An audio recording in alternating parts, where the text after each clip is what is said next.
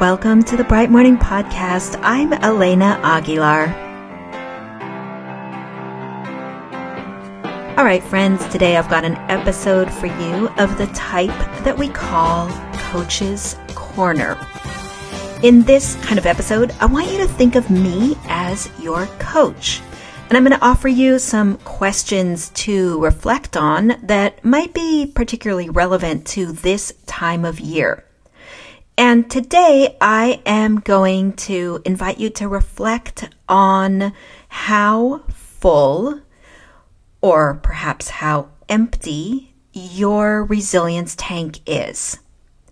I'm imagining that you are supporting a lot of other people perhaps professionally and personally. And I want to give you a chance to think about your own reserves of resilience. I want you to have an opportunity to step back and reflect and feel coached by me.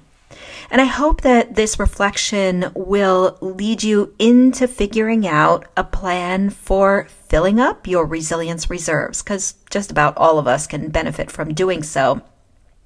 So that's what you're going to hear in today's episode. I've got five areas that I want to provide some reflection prompts around, some coaching around, and help you figure out how you can start refilling your own resilience reserves. Now, before we get into this episode, I want to say a special thank you to one of our special friends of the podcast, Charlene D. from New Jersey. Thank you so much for your support. Your patronage allows us to keep this show ad free. So, folks, if you are loving this show, make sure that you have subscribed so you don't miss an episode. And if you don't already, then I encourage you to sign up to receive my weekly newsletter, tips, and invitations to monthly free webinars, amongst other things. And you can find links to do that in the show notes. All right, let's jump into this episode.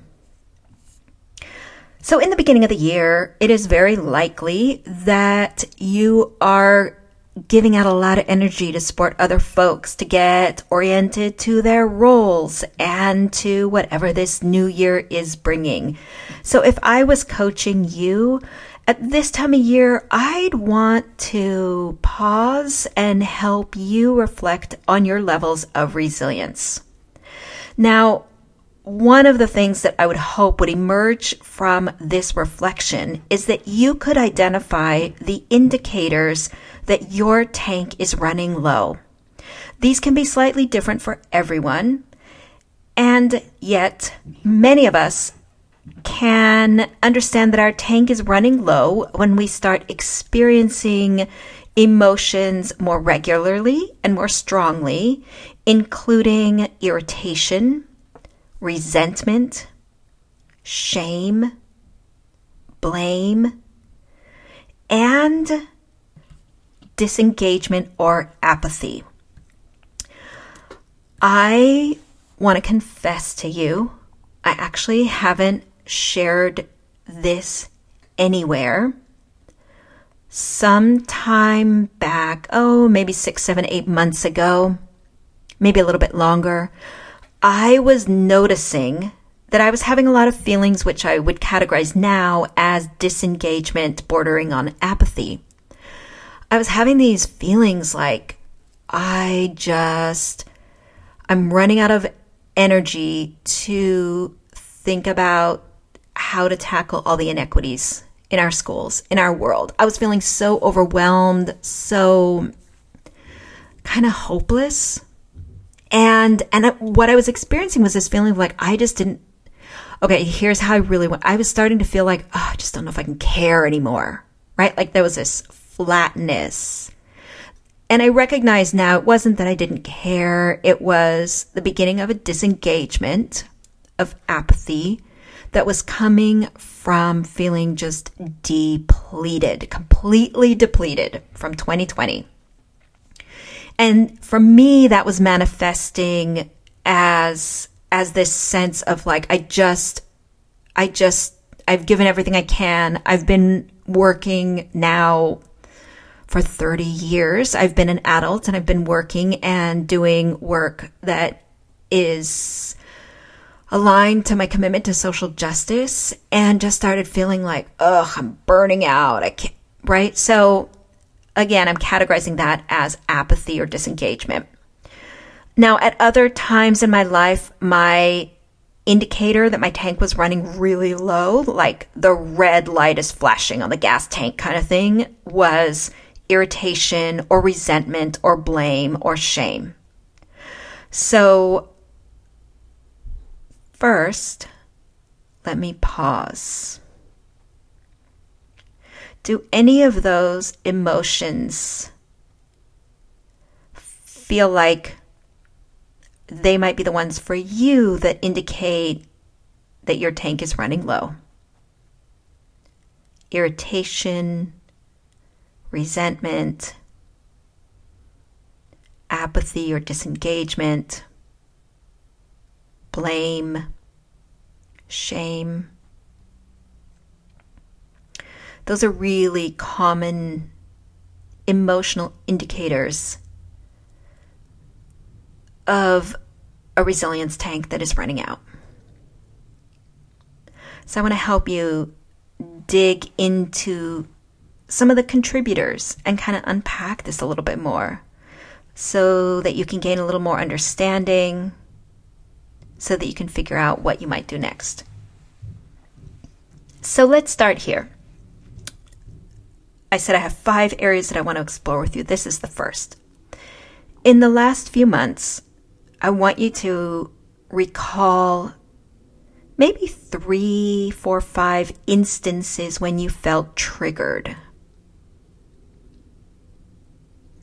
And if you want to pause this and jot those down, go ahead instances when you felt triggered.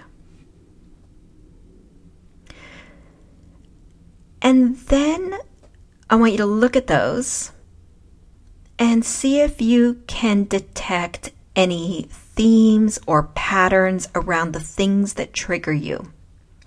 And I am thinking about in your professional world. What kind of things do the people you work with or for say or do that trigger you?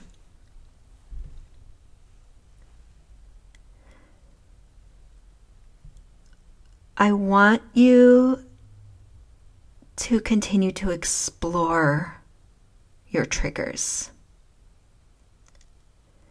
Triggers are a sign that something in you needs attention, that there are some unhealed wounds, or maybe some scar tissue. Triggers are about things that have happened in the past.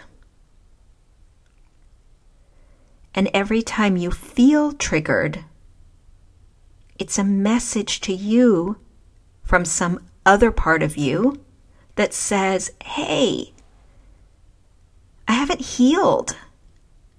I need more attention. Get back here. I want to talk about what happened three years ago. I want to talk about what happened when I was an eighth grader. I need your attention. That's what a trigger is. It actually has nothing to do with the other person.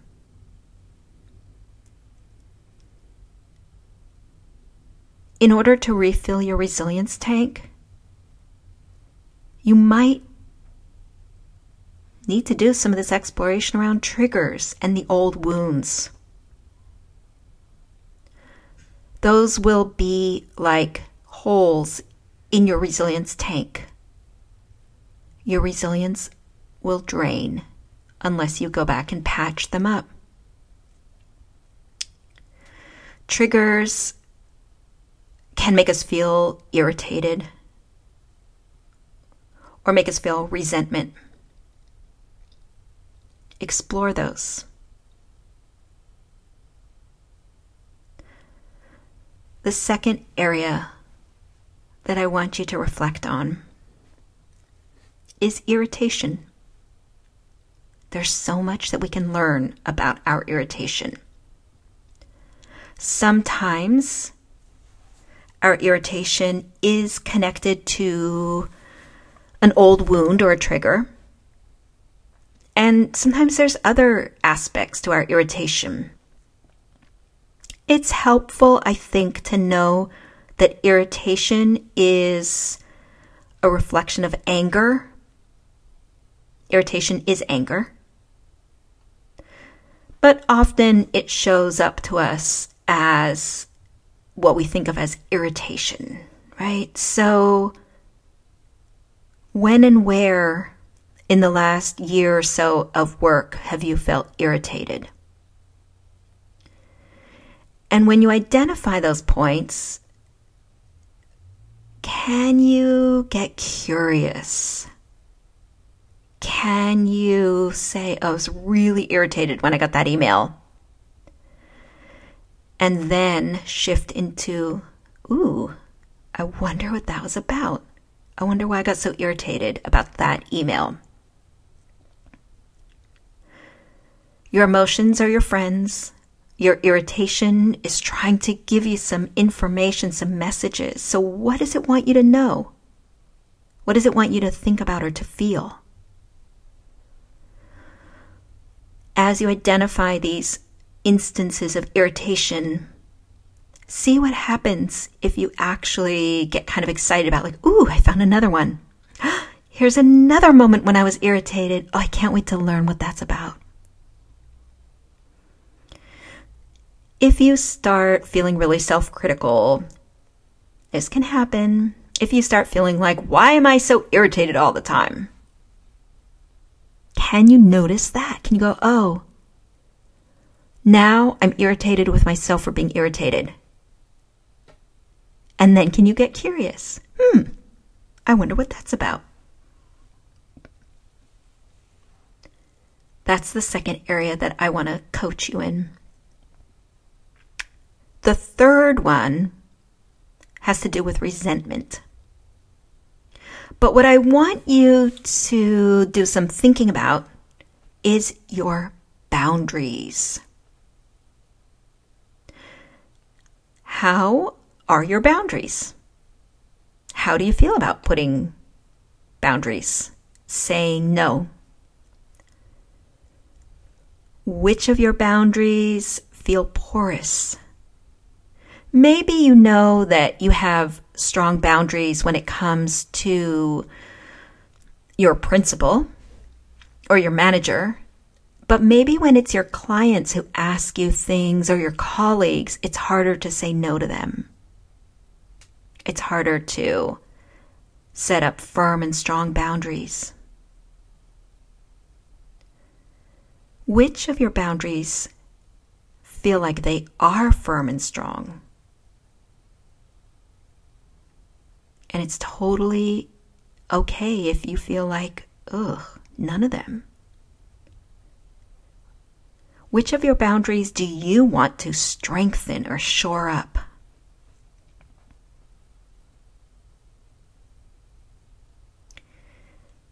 And what do you think your life would be like if you had stronger boundaries?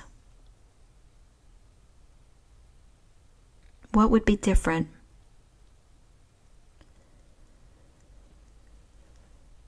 How we set boundaries has a great deal to do with how full our resilience tanks are, with how much energy we have. And when we're not as skilled at setting boundaries, one of the things that can happen for some people is we can start experiencing a surge of resentment. Resentment is connected to blame.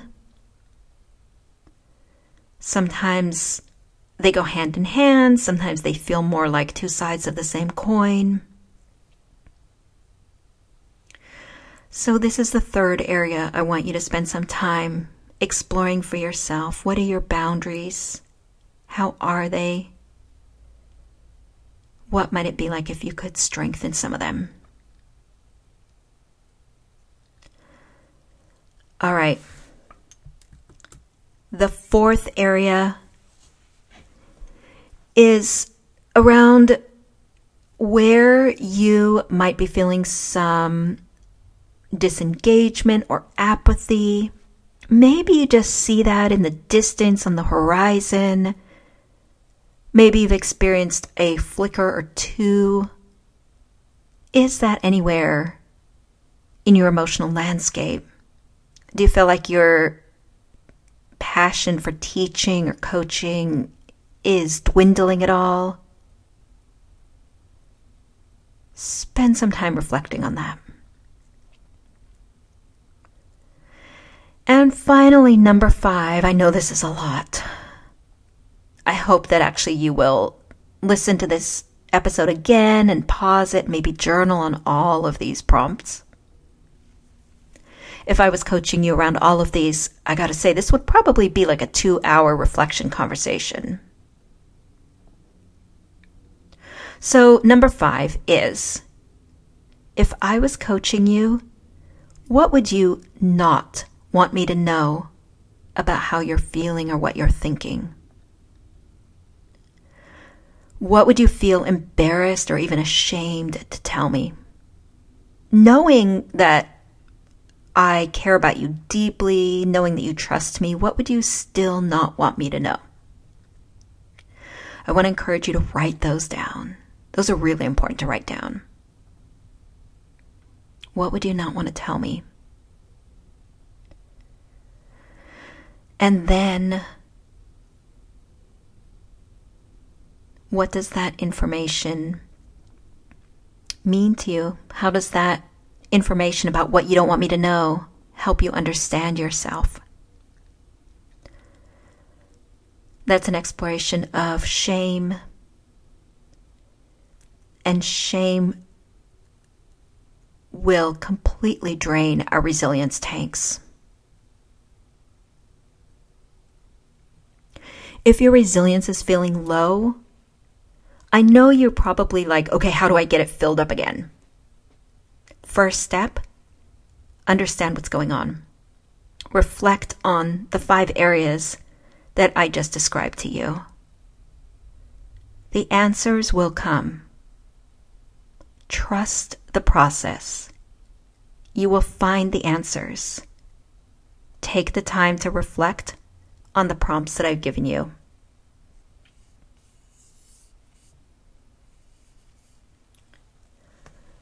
All right, friends, I hope that that was helpful. Again, if I was your coach, that's where I'd be. That's what I'd be working with you on. All right. Folks, as more and more people are joining us on the podcast, I just want to take a minute to be sure that you know about all the other ways that you can keep up with me and everything that's going on at Bright Morning. So you can find us on Instagram. There's actually two different feeds. There's one that is really focused on what is going on at Bright Morning, and then there's another one that's my Instagram where I share more about my life and what I'm up to. We're also on Twitter and Facebook and LinkedIn, so check out the show notes for quick links and then add me to your feed. And also, while we are talking about social media, if you want to support me and this show at no cost, you can simply do that by sharing this episode with your network and tagging us. Word of mouth is just the most helpful way for people to discover new shows, and so this is just a simple action that really makes a big difference. I really thank you for doing that. All right, friends, the Bright Morning podcast is produced by Leslie Bickford, and Stacy Goodman does the sound engineering. Take care, everyone.